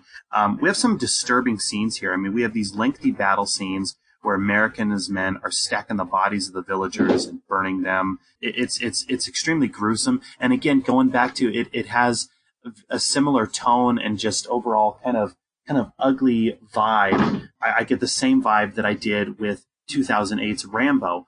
But again, I like both these movies, and I think the that that kind of ugliness and that kind of grit works to the film and is a strength to the film. Yeah, they didn't tone down the violence. They didn't pull the punching the punches on this one, and uh, and even uh, some of it was uh, cut uh, for the U.S. versions and uh, and in some other parts of the world. And indeed, it's truly uh, gruesome and and uh, and you know in France it was released uh, uncut, but the movie avoided uh, the equivalent of a of an X rating. Uh, so they had to pass an appeal by the rating board here, uh, so that it wouldn't get like uh, here it's like restricted under 16, which is pretty much the equivalent of, a, of an X rating uh, in France. Oh wow, yeah. Well, I, I can definitely see that, considering everything that we are seeing on screen. Because yeah, this is this is pretty brutal. Um, the, the scenes that we're seeing, it's pretty brutal and unsettling, but it all it all works in the context of the film. It doesn't feel uh, gratuitous in any kind of way. It doesn't feel exploitive in any kind of way. I mean, this is real, and I, I hate going back to the, the whole idea of uh, 2008's Rambo. But I remember when when that came out, Stallone was getting a lot of uh, a lot of heat for um, his film being, you know, for that that particular film being way too violent. But I feel like in the context of the film, in both these movies, both you know Rambo and and Men of War, I think it works and it and it makes sense in the context of the film. Would you agree? Yeah, I mean, the thing is, you know, especially I think maybe even more in the case of Rambo, you know, what he was, what Stallone was dealing with and everything. You know, you can't, it wouldn't be appropriate in a way, you know, to, to, to restrain yourself in terms of the, the violence and the whole, uh, you know, the consequences of, you know the the violence and everything and his whole film was about you know was so nihilistic you know that uh it was part of the you know the the whole film. And uh you know it's it's a different thing than you know showing a body count with like you know as uh, some kind of uh cartoon or video game where you know the the deaths, you know, don't matter. So, yeah. uh, and, uh, you know, in, in the case of Men of War, it's, you know, it's a film that deals with the, uh, you know, questioning the, um, the actions of, uh, those corporations and, you know, the, the, um, um the, the methods that they use and, and, you know, how are they legit, you know, to treat, you know, a natural island and its uh, natives and everything. It's it's and uh, so that's a a big question of the film. Yeah, I will say, I will say regarding this violence at the end of the movie, um, especially on watching it on, you know, my most recent viewing, I will say that I feel the violence feels slightly inconsistent in in in some aspects. And i'm really just i'm really just thinking about two scenes in particular. There's the scene where um lundgren uh, his character nick gunner is on top of the he's he's on like the the very top of uh, of this temple. And the, he has the rocket launcher and there is the, uh, the the the guy's getting ready to sneak up behind him. And nick gunner obviously knows this um, we as the audience don't know that he knows that he's behind him, but he fires the uh, the rocket behind him, and I mean it's it's a cool scene because the the guy just gets you know completely charred and you know he's completely burned up. And as as Gunner's walking away from him, he he, he says to this dead body, "You shouldn't sneak up on people." And you just see the kind of the outline of this uh, of this guy completely, you know, just just fried. And then there's the scene at the end of the movie where, um, or later on, it's maybe about five ten minutes later, where Keefer fires the rocket launcher at his superior and mentor Merrick, and Merrick just uh, explodes into what what looks like confetti. I mean, I, I've I, I'm not a firearm or a weapons expert by any means, but these two scenes, I kind of wonder, okay, if if someone had a rocket launcher fired at them, I'm pretty sure that they would blow up, and if they did blow up, they wouldn't blow up into confetti. I don't know if you, I don't know if right. you thought that. I, well. I mean, you know, it's it's uh it's a movie, and, and I guess, for instance, with the the guy sneaking up behind, I think it was the the, the idea of having it having him uh, in the foreground of the shot was more interesting. Um, you know, it was sort of like a touch of humor uh, among you know in the whole um, battle situation.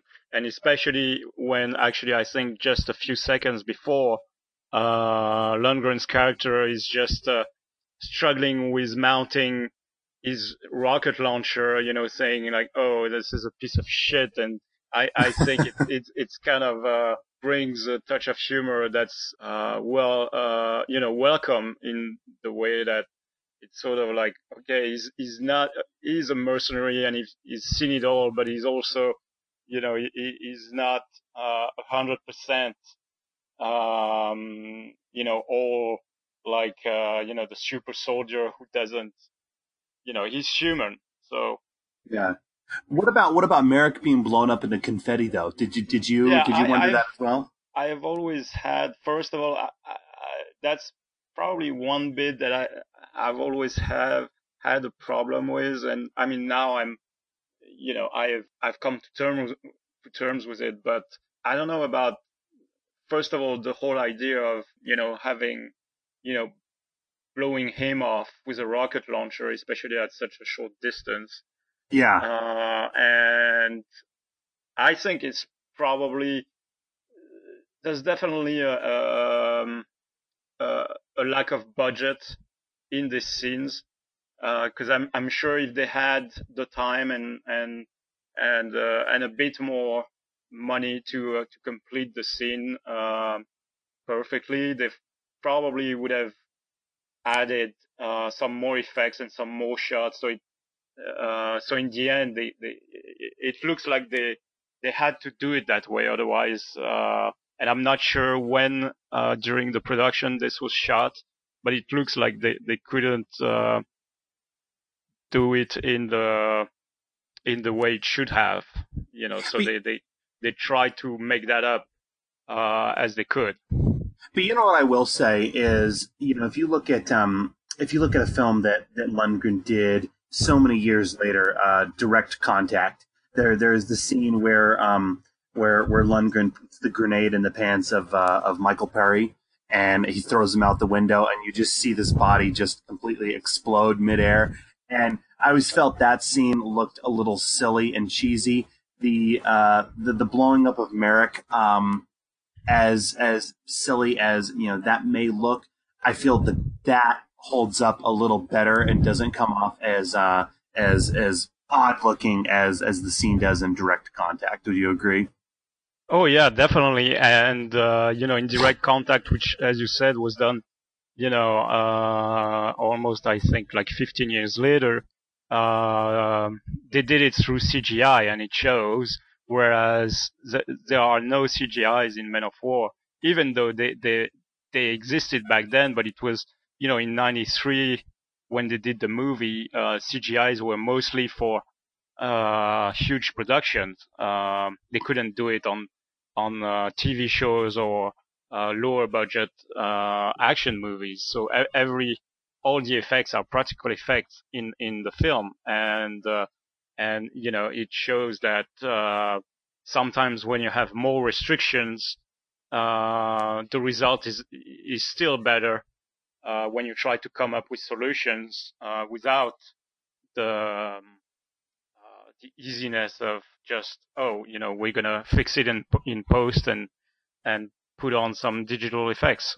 Yeah, Yeah, but you know, the one of the other things that I really appreciate about this scene, you know, going back, it's kind of weird that we've talked about um, we've talked about John Woo and his film Face Off as much as we have, but I I distinctly remember when Face Off came out, an interview with Nicolas Cage, and I, I don't know if, if John Woo has done this on all of his films, but one of the things that that I, I distinctly to this day remember reading was that what what Woo will allow the the actors to do when they are going in going into character is he allows them he allows each actor to pick out their own weapons. He says, okay, what what, what weapons do you do you feel that this character would um, would use? You know, when, when he or she is in battle, and so um, one of, the things about Nicolas Cage's character in in Face Off is he is always he's always handling these uh, these two gold plated um, pistols, and so if if we look at uh, if we look at Men of War, in these in these final scenes, Gunnar has some awesome, unique weaponry here that we that we see him use. I mean, he's not just using a standard pistol or an AK-47. He, he's firing two unique weapons that you would not normally think about. Um, we see him firing a rocket launcher multiple times, uh, a rocket launcher at that. Um, but he seems mainly in this final battle, he seems to mainly be using a street sweeper as he's mowing down the opposing army. And I just thought that was such a cool, unique little touch that I can't help but wonder was that Perry Lang's idea? Was that Lundgren's idea? Or was that just, was there a weapons person on set who said, you know what? Why don't we have, why don't we have the gunner character walking around with the, with the street sweeper? You know, I'm, I'm sure it was a, a combination of both because all the, the, uh, I mean, I, I think both Dolph and Perry, you know, brought their ideas and were all for using the fact that they made the, the character Swedish. And so, you know, the rocket launcher is a Swedish weapon. I'm not sure about the other one, but what I, uh, what I appreciate about it is that ev- even by the, by the early 90s, it wasn't a modern, uh, machine gun. Uh, I'm not sure uh, when it appeared, but that's something you you could see in the you know in the 50s or something, or maybe even in the 40s. So that's like a classic war firearm, and and, you can tell that there's also the uh, the will to uh, uh, to make this film a little bit timeless in a way and, and classic in the sense of the classic action adventure war movies of of uh, you know of the of the golden age and uh, and it's it's part of it. And uh, and I would also say that even the other characters uh, use their own weapons and use their own ways to defeat the um, the mercenaries. So uh, I mean the fact is the characters are you know have been um, uh, they've been worked out uh, to to have their own personalities and to each have their own little tricks and you know like you, you also have uh uh what's his name? Um the the the guy played by uh, Anthony Denison um can't remember his name right oh Jimmy now. G Jimmy G. Yeah right. So you know he, he has like there's his funny moments. He's this like uh you know, cocky Italian, uh, Italian American, and uh, there's this bit in the in the club where you know he has all all these guns on him and and uh, you know his, his his miniguns hidden in his boots, uh, those sort of things. So and you know Blades has uh, the uh, I think it's must be like a an M60 yeah. uh, machine gun, which you know given his uh, huge physique is uh, right up his alley, and you have uh, uh, who's a lot more uh, using like uh, um, you know uh, street fight and kind of almost like MMA before the time techniques and you know um, hand knives and stuff like that. So it's uh, it, has been a, the, you know the, the all this has been applied to to each character. Well, and you know, I, am glad you brought that up regarding all of these all of these characters because as I was watching this again, I actually just watched the the Expendables trilogy um, again on a on a whim. And so, and uh, I'm going to be getting back to the Expendables here later on in the um, later on in this in this series. But on a slight tangent, there is a small part of me. I mean, look, I, I, I loved the Expendables movies for for what they are, especially when the original one came out because I just thought it was such a cool idea, such a cool gimmick. But as I'm watching Men of War, there's a small part of me that wishes that this is what the Expendables was. And yeah. by by that I mean, you know, I always thought it'd be interesting, especially after watching Men of War. I noticed this. How interesting would it have been if Expendables, at least the first movie, was this team of mercenaries who turn on their employer and then eventually they turn on each other as they're all fighting for different morals, etc. I, I honestly think that you know one of the problems with the Expendables movies, again, even maybe even the first one, is that all of these guys, all these big action guys are together and they're all working on the same team and they all they all live at the end of the film and i almost kind of wonder if maybe that film would have worked better if they had taken a cue from from men of war where we see all these action stars um, together and suddenly the team is divided and they are all they're in an all-out war but against each other. The team is divided and they're you know randy couture and uh, and terry crews and jason statham for example are maybe on one team. Uh, gunnar jensen and stallone and uh, and jet li are maybe on the other team. I, I don't know but what, what do you think about that? Yeah i i agree and uh, uh, you know there's there are two instances where they almost tried or I'm not even sure they tried, but they almost went that way and and and backed out because, as you know, in the the original Expendable, Lundgren was supposed to his character was supposed to die after the you know the car chase and fighting Jet Li and everything. Um, you know, he's taking a bullet from from uh, Sly's character and and he was supposed to die in the in the first scripts and then you know, uh, six months before production.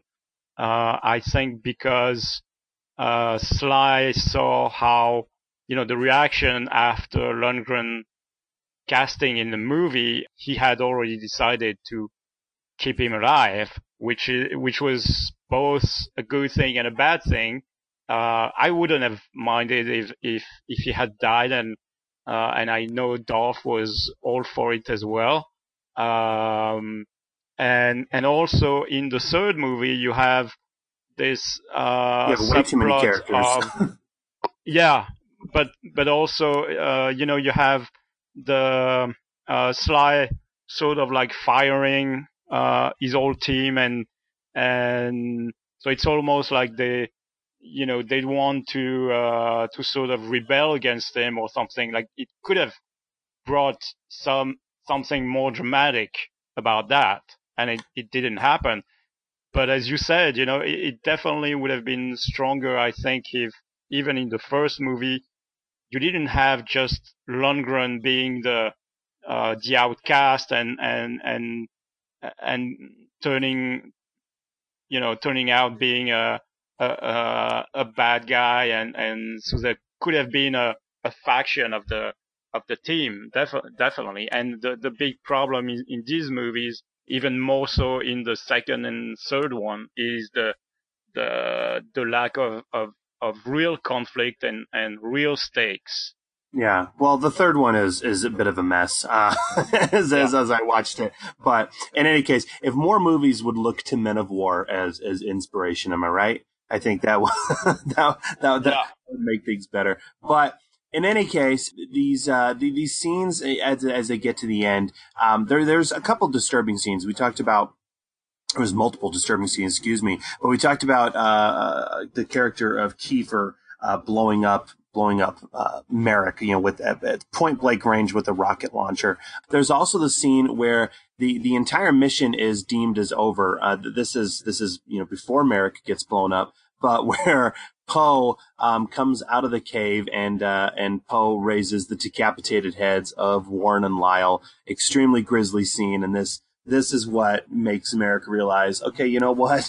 This mission is over. This is done, and that upsets Keefer. he fires the rocket launcher square at Merrick, blowing him up. We discussed we discussed that already. But then you know th- this film wouldn't be complete without a final standoff between the character of Gunner and Keefer. And so they fall into this underground cave and begin their final battle. I always thought this scene was extremely well choreographed. Um, just the fact that they are fighting in, uh, in, in water that is going up to their knees, basically, and they are, um, you know, just just going at it. Um, there is there is a funny scene that uh, you talked earlier about the uh, the lightheartedness that's kind of brought in and just the right dose in uh, in this final assault. And there's a, there's the scene, same thing where Lundgren picks up an old hatchet because they're they're in this cave where there's remains of all sorts of bodies and all sorts of old weapons from like prehistoric times, apparently. Um, but Lundgren picks up the uh, the hatchet and runs at Keefer and tries, uh, you know, impaling him in the head with it, and it just breaks off on his head, and just just Lundgren's reaction, just how he says "fuck," you know, I just I just love that Yeah. scene.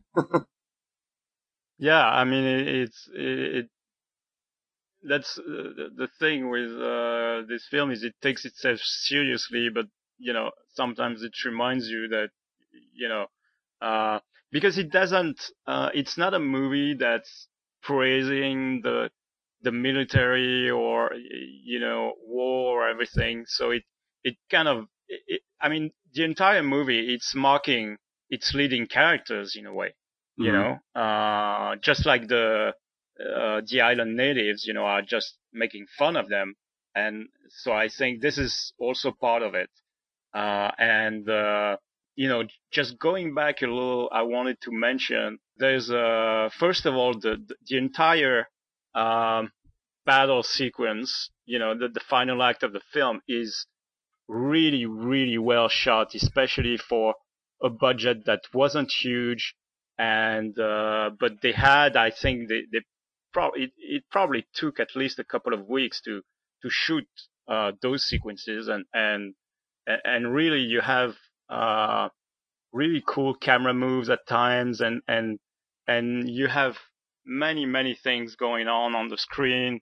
Um i mean it's really really well done and uh in terms of maybe not such a disturbing scene, but there's one that I really like is when Archer is dead on, on the beach and his native, native girlfriend is, you know, crying over his body, desperate. Uh, and it's a, a slight slow motion and, you know, you hear nothing but the waves Yeah. and you have Keefer just shooting her in a very sort of again it's it's it's dramatic and it's giving importance to to death No, and you know, you you wouldn't see, which is again what makes the fact that this got the release it did, at least here in the states, all the more disappointing because you wouldn't see. I, I mean, at least to you know, to my knowledge, and I can't think of any off the top of my head, but I can't think of very many direct to video action pictures, especially around this time, that had shots like that. And I'm glad you brought that up. Yeah, the the slow motion shot. I mean, it's No, it's uh, being respectful of death. It's not being exploitive and gratuitous in any kind of way. Yeah, no, I, I agree with you completely. because like I, I I think you you could see a scene like that in a you know in a in a more you know bigger budget and more in a movie in a big epic movie that would have more critical acclaim and stuff like that you know. Uh let's say i don't know the uh saving private ryan or, or the thin red line but not in, in men of war. And it, actually it's funny because i think in a way the, the men of war is kind of like dolph's pre thin red line even though it, you know of course it's not Terrence Malick's films, but it has, uh, in some way, it has a similar uh, premise, we can say. Well, and you know, you really, uh, you know, you really, I mean, if you have not already developed a hatred for the character of Keefer in in that scene that you're that you're speaking of, yeah, you at this point you want, as an audience, you you want him to to meet his maker and meet his comeuppance, and and what a way he does. I the, the, this scene again. This is 1994, and so the the death of Keefer is is pretty is pretty gruesome and grisly by 1994 standards. Um, you know, considering you know what was what was coming out around the time. But yeah, uh, Keefer meets his demise after Gunner is able to shove a bone through his jaw. It's it's a bizarre shot and it's very quick. But yeah, he shoves a bone through the bottom of his jaw and it comes up through his mouth.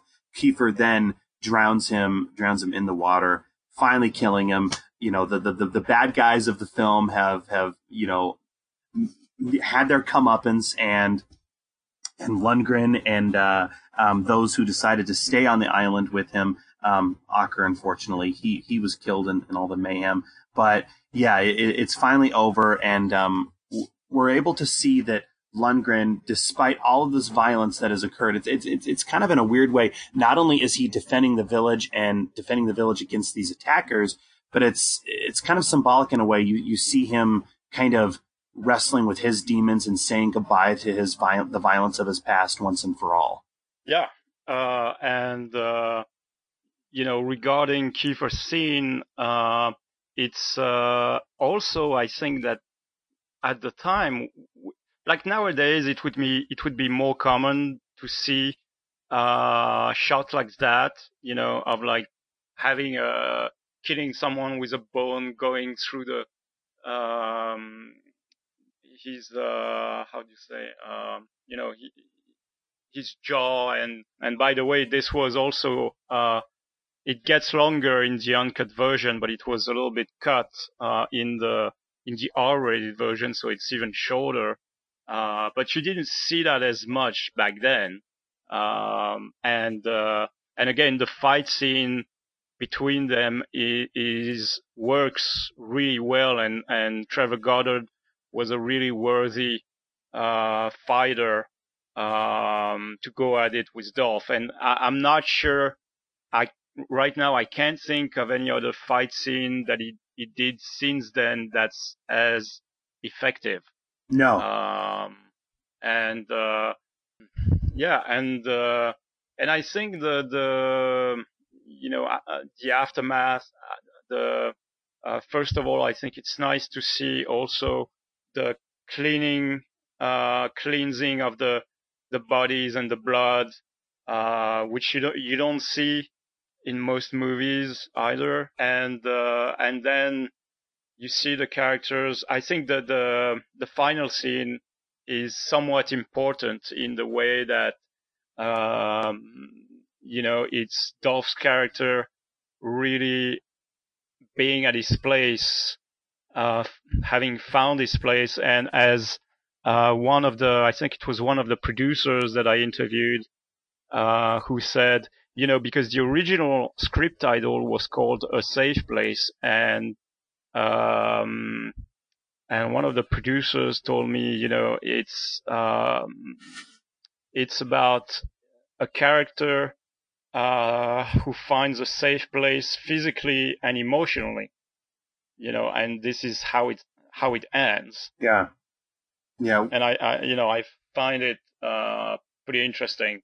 Yeah, no, I and I, I always I always liked that title as well because I feel like a safe place I, I think is a, a certainly a more unique title for a film like this. I always thought, even when yeah. it came out in '95, I always thought Men of War was just kind of standard. You know, I mean, it's, it's kind of like, well, yeah. Yeah. what you'd picture out of a standard action movie. But in any case, Nick decides to stay on the island with Loki, Poe, um, and the little boy who he has built this bond with. We have a great ending with that melancholic score once again coming in as the end credits roll it, it, it is a lovely scene. Um, you know, they, they could have ended, you know, right after all of this death. Um, but the fact that we, the fact that we get this scene where, where Lundgren and Loki and Poe and this little boy are standing on the beach. I believe Jamal is next to them as well. Um, it's, it's a sweet scene and it, it, really helps bookend the film because if you think about it, going back to the opening, how, the way the film first opened, you know, with that, with that melancholic music and, uh,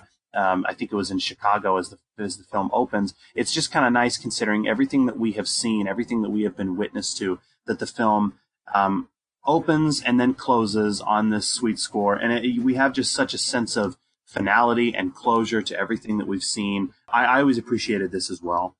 Yeah, and, and I mean the film opens with Dolph's character being you know, battered and kind of uh, drunk and uh, you know completely lost, and and it ends with him uh, with a face. You know, it's it's like he, has a peaceful face.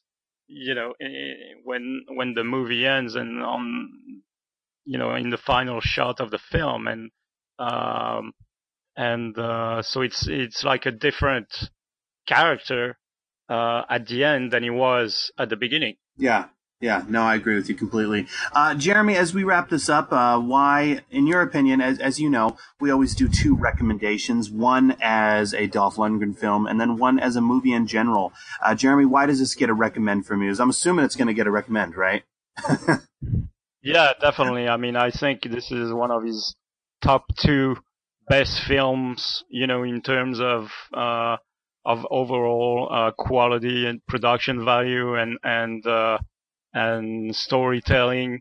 Um, and this is also a film that I can, that I can recommend to people that are not necessarily into Dolph Lundgren or who are not necessarily into, uh, B action flicks and this is this is why I think this is one of his best films. And and personally, I also I've always appreciated the the themes uh, that are dealt in in the film and the fact that it is uh, a full-on action film, so you won't di- be disappointed about it.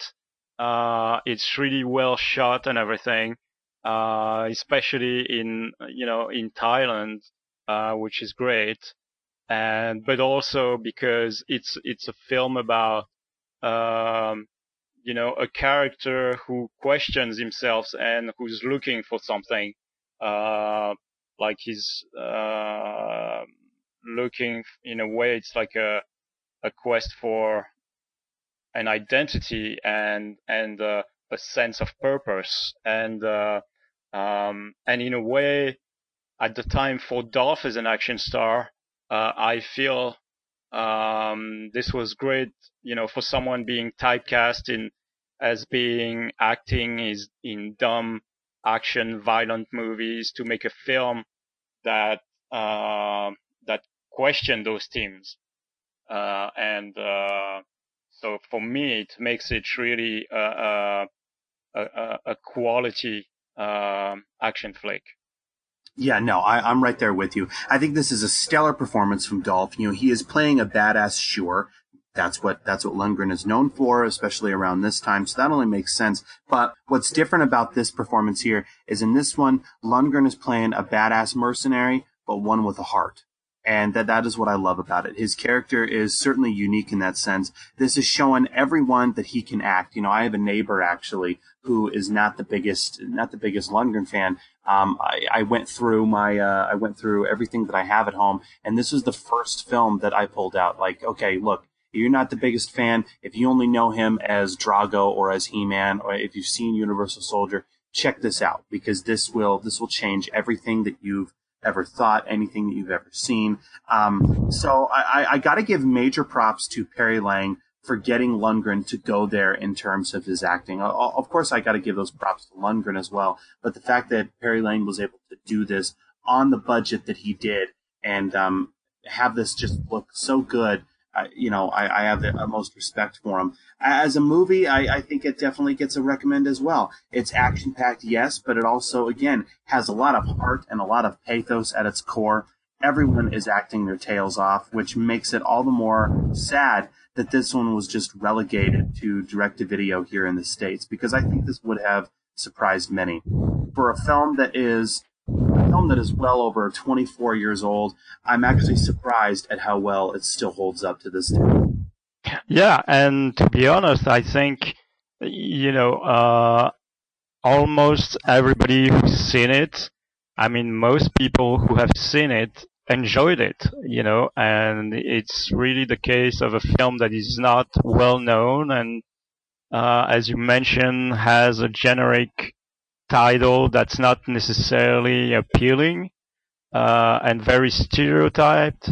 But when people get a chance to see it, they're usually surprised and um, and and and I'm sure you know it it may not be a cult classic like you know The Punisher or Showdown in Little Tokyo or even I Come in Peace because I guess it's it doesn't uh, it, it's not in the same kind of uh, uh, realm of fun, if I may say so. But it's it, it's uh, I think we can say it's still considered one of his best films uh, as a as a leading man. Well, and you know, as we are as we are as we've been talking about this, the the other thing that I will put out there um, to to all the listeners and all the fans, you know, if you compare this episode with some of the previous episodes, you know, when we were discussing Showdown a Little Tokyo, we were just having a ton of fun laughing about that one. Same thing with I Come in Peace. We were throwing all sorts of jokes out there. In this film, we have been, in discussing this film, we've been extremely serious this, this entire time. I mean, with, with not a heck of a lot of levity. And I think that is just a testament to, to the film and just how well made this film is and how serious it is. The fact that there's really not, anything for us to really joke about in this episode. Um, and you know, and, and sadly, the, the next couple episodes, uh, Hidden Assassin and, and Silent Trigger, may be the same because those are also excellent performances from Dolph. But uh, but yeah, we're we're gonna get some levity again in the in the filmography of Lundgren. But the fact that we haven't been joking a heck of a lot, I think, is just um, further evidence of the fact of how how well made and how serious the overall tone of this film is. Right. So, um, and I, I, I, guess if uh, if anyone is interested, there is a uh, there is a region. It's not available here in the states, uh, unfortunately, yet. But there is a a what is it? Is it a director's cut? But you are featured on on a special feature of one of the uh, of one of the releases of the film. Is that right? Oh, that's right. I almost forgot about yeah. it. Yes, uh, I I did. I produced a twelve minutes uh, featurette uh, in the special features of the German Blu-ray edition uh, that you can find from Platinum Cult Edition, and uh, I did basically I talked over uh, about the the making of the film, the genesis of the the script, and some anecdotes uh, about the film. Uh, so it's it's in English.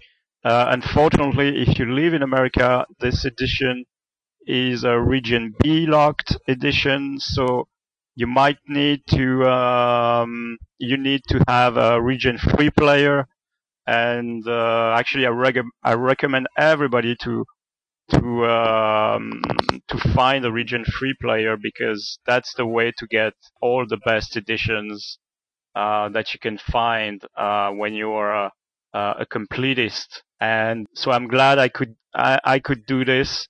Uh, there is you can actually find a clip online on YouTube and Vimeo.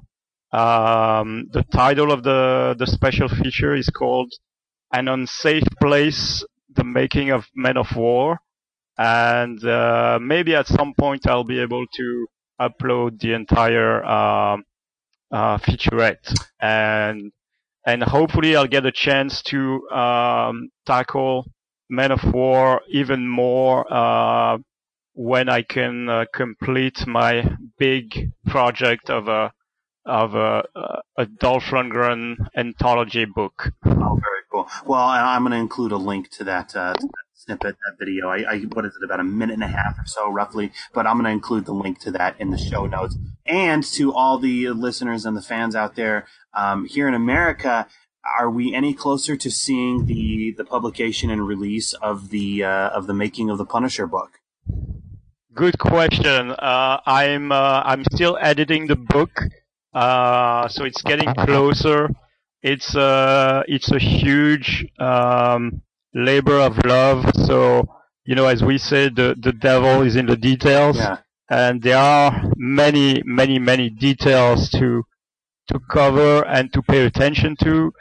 But what I can say is I'm really proud of where it's going. It's pretty huge and it's a really, really complete, uh, behind the scenes book. So, uh, you know, everything you wondered about the Punisher, you'll likely get the, the answer to it or you know, unless you have a really, really, really tricky question about it, and you can always uh, shoot me your your questions on on uh, on the Facebook page of the films or Twitter, uh, and um, but I I'm really looking forward to um, to release it and um, and hopefully we'll we'll do some promotion in the states and maybe elsewhere.